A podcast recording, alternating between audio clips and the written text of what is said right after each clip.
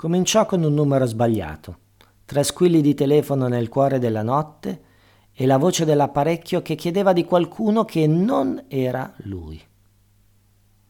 Molto tempo dopo, quando fu in grado di pensare a ciò che gli era accaduto, avrebbe concluso che nulla era reale tranne il caso. Ma questo fu molto tempo dopo. All'inizio non c'erano che il fatto e le sue conseguenze. La questione non è se si sarebbero potuti sviluppare altrimenti o se invece tutto fosse già stabilito a partire dalla prima parola detta dallo sconosciuto. La questione è la storia in sé. Che abbia significato o meno non spetta alla storia spiegarlo. In quanto a Quinn, non serve dilungarsi su di lui. Chi fosse, da dove venisse, cosa facesse, non ha molta importanza. Sappiamo per esempio che aveva 35 anni. Sappiamo che un tempo era stato sposato, che era stato padre e che ora la moglie e il figlio erano morti. Sappiamo anche che scriveva dei libri.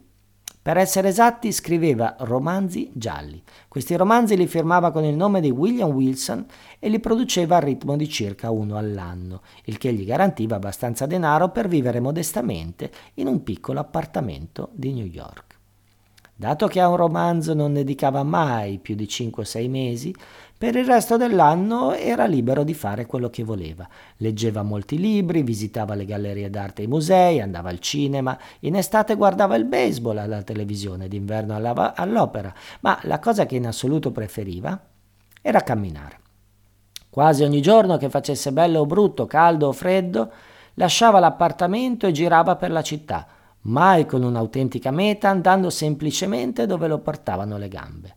New York era un luogo inesauribile, un labirinto di passi senza fine. E per quanto la esplorasse, arrivando a conoscerne a fondo strade e quartieri, la città lo lasciava sempre con la sensazione di essersi perduto. Perduto non solo nella città, ma anche dentro di sé. Ogni volta che camminava sentiva di lasciarsi alle spalle se stesso e nel consegnarsi al movimento delle strade, riducendosi a un occhio che vede, eludeva l'obbligo di pensare e questo, più di qualsiasi altra cosa, gli donava una scheggia di pace, un salutare vuoto interiore. Il mondo era fuori di lui, gli stava intorno e davanti e la velocità del suo continuo cambiamento gli rendeva impossibile soffermarsi troppo su qualunque cosa. Il movimento era intrinseco all'atto di porre un piede davanti all'altro, concedendosi di seguire la deriva del proprio corpo. Vagando senza meta, tutti i luoghi diventavano uguali e non contava più dove ci si trovava.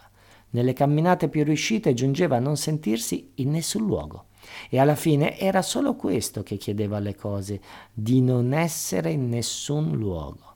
New York era il nessun luogo che si era costruito attorno ed era sicuro di non volerlo lasciare, mai più. In passato Quinn era stato più ambizioso.